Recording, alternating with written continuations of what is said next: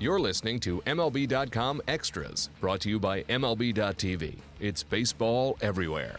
Even though the Oakland A's did not qualify for the 2017 postseason, plenty of exciting moments for the A's during the 2017 regular season. And joining us on this Friday, the 13th, is Jane Lee, our A's reporter for MLB.com. Jane, we thank you for the time as always. And Jane, what we're going to do today is uh, just look back on the A's uh, season that was in 2017 and uh, kind of break down the, the top 10 moments, uh, whether it was uh, an actual play or a game or, or something kind of weird and quirky. We're just going to look back and see what stood out to you. And looking at the, the top 10 list that you submitted to us, uh, I, I, think half the list or close to it is walk off wins. The A's had three of those in a row against the Tigers back in early May. We also had. Um, uh, we had Rajai Davis uh, giving Bob Melvin his 1,000th win with, you guessed it, a walk-off home run. So a lot to, to pick and choose from here. Matt Olson going deep in five straight games. Uh, when you look back at the entire ball of wax, what kind of stands out to you? Yeah, I mean, I think those walk-offs definitely. Um, this was a team that was really, really good at home and just terrible on the road. And unfortunately, um, their play on the road really cost them. Um, I mean, the splits were just so drastic. Um, but I mean, for them to play well in in front of the home crowd and, and give um, you know fans so many walk-offs. I know Bob Melvin's um, you know always saying you know how important it is to to play in front of your own fans. Um, and so I think it was really cool, you know, going back to that um, Rajai home run um, to give Melvin his 1,000th victory.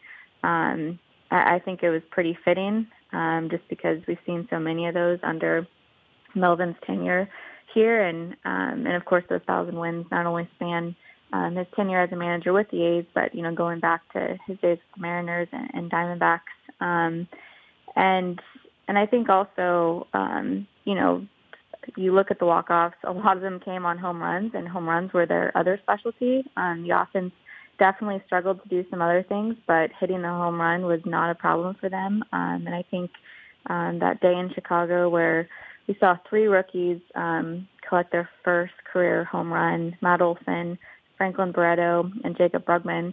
I think that was a really special day for them. Um, a lot of it just because these are guys that came up together. Um, they came up together, they won together at essentially every level, um, and to share something like that on the same day was pretty cool. And I mean, it's funny now to think back on Matt Olson, um, you know, hitting his first home run because after that, he, you know, it seemed like he hit a 100. Hmm. Um, and then, of course, in September, um, I think um, one of the top moments, if not the top moment, was him homering in five straight games. Just really incredible um, that last month he had before um, ending the season with an injury. So um, I would I would definitely say you know the home runs um, and a lot of them culminating in walk off victories were probably probably gave A's fans some of the the better moments of of what was an up and down season. Yeah, if I recall, uh, the A's had more walk-off wins than anybody in the majors except Baltimore. Uh, so they made a specialty of that. They had, I believe, 11 walk-off wins, but perhaps a dozen. But like I said, only the uh, Orioles had more than the A's in 2017 in the walk-off victory department. And uh, Jane, you brought up that uh, that that cool game on June 24th with the three rookies each uh, homering for the first time in their careers in that same game.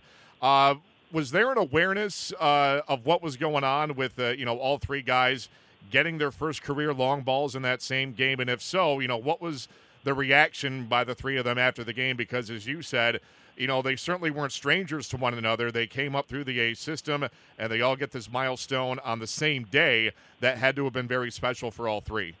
Yeah, it was, and I think they were aware of it. Um, you know, I think they know each other so well um, and they're rooting for each other so hard um, that I think they were definitely aware um, in the dugout that day. I think after the second one, it was like, well, you know, why not? Let's let's all three of us do this.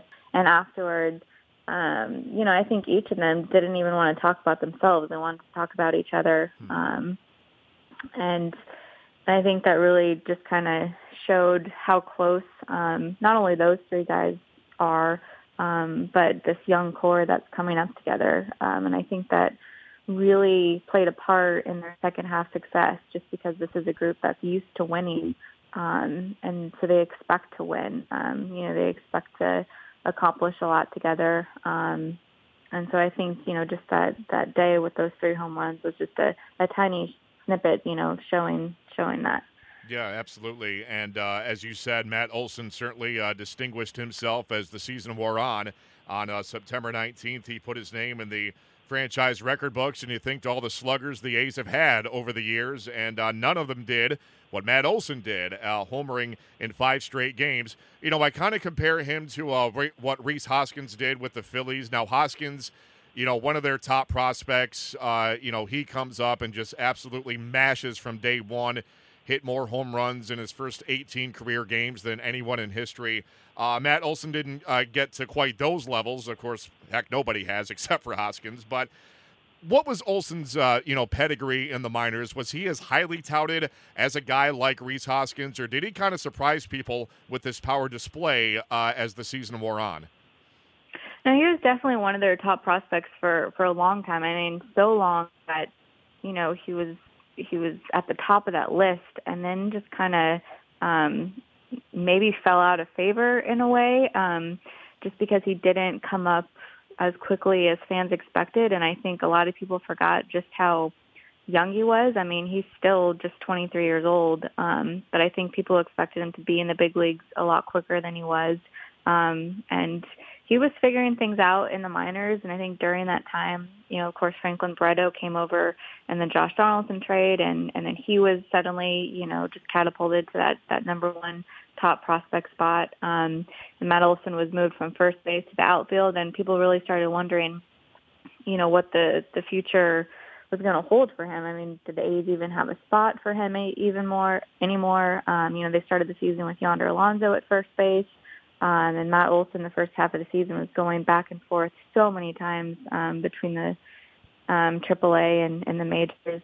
Um, but, you know, really never got down on himself, always knew that, you know, his time would come. And I think the A's recognized, um, you know, as they did throughout the course of the season, that they needed to give these young guys an opportunity if they were really going to stick to this plan to, to rebuild with this young core. And so they traded Alonso to Seattle, and um, Matt Olson came up and, I mean, stuck at first base, um, which is his natural position.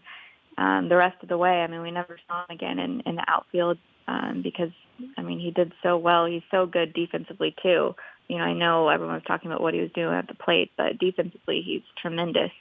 And um, the A's really do see him as the first baseman, um, you know, not just of the future now, but you know, of the present. And you know, he wasn't just a platoon guy when he came back up. I mean, he was playing every day.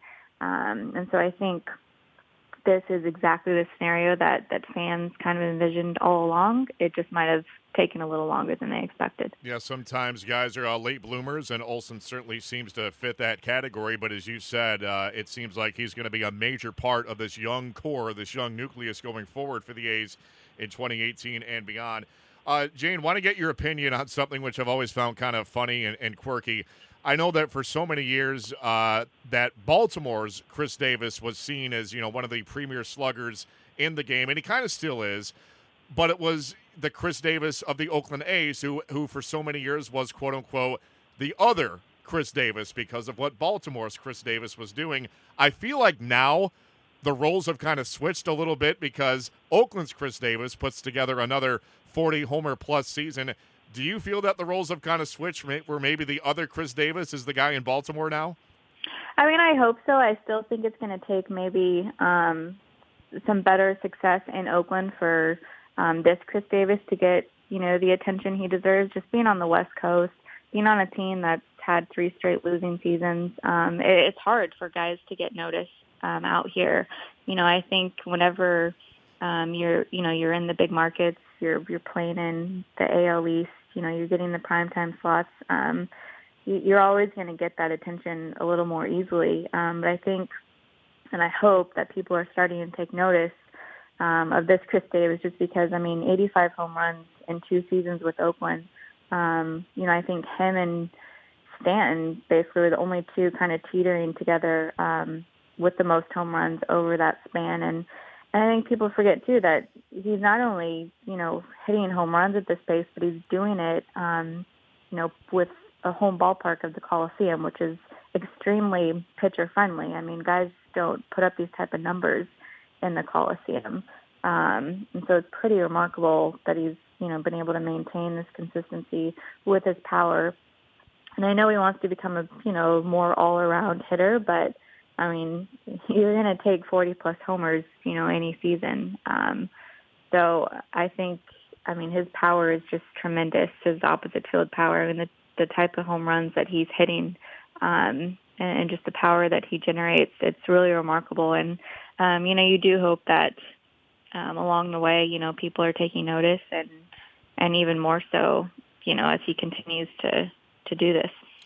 Right. And like you said, you know, two consecutive seasons of at least 40 home runs, that's definitely going to be an attention grabber. If he does it again for a third straight year in 2018, I don't think he's going to fly under the radar for uh, for too much longer. And uh, Jane, as we come down the home stretch here, I want to get your uh, your take on on one moment that wasn't a part of your list, but but something that obviously gained a lot of attention this year, and that was the renaming of the field at the Coliseum to Rickey Henderson Field. Uh, you know, great ceremony. Rickey is always good for a quote. He's a been a colorful character for for a lot of years now, even in retirement. So kind of take us through that and what that was like, you know, that whole dedication, that ceremony, and uh, Rickey's reaction to it. Yeah, I mean, it was pretty predictable. I mean, the way Ricky embraced the day, and um, obviously very cool to see. Um, and I think it was just a reflection of the organization finally kind of, you know, embracing their celebrated history, embracing their past and the legends that have, you know, come across. I mean, this is a, a storied um, franchise with so many guys to celebrate, and it wasn't only, you know, Rickey Henderson Day and the the renaming of the field, but you saw later in the season, um, you know, they they named Gates after Dennis Eckersley, right. um, Carney Lansford. I mean, it was just kind of a season long celebration of all these guys and something that they hope to continue. Um, and I think it was it was special for everyone.